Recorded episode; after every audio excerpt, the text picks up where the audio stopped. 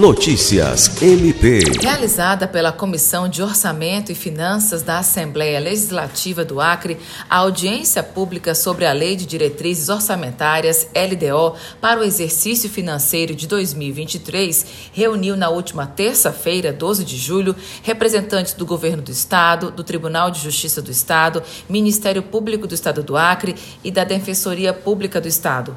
A LDO estabelece as metas e prioridades da gestão estadual para o ano seguinte, entre outros pontos, fixa o montante de recurso que o governo pretende executar nas diversas áreas. Além disso, a Lei de Diretrizes Orçamentárias também estabelece regras, vedações e limites para as despesas dos poderes, Ministério Público e Defensoria, que elaboram suas respectivas propostas orçamentárias, tendo como parâmetros os percentuais indicados na lei.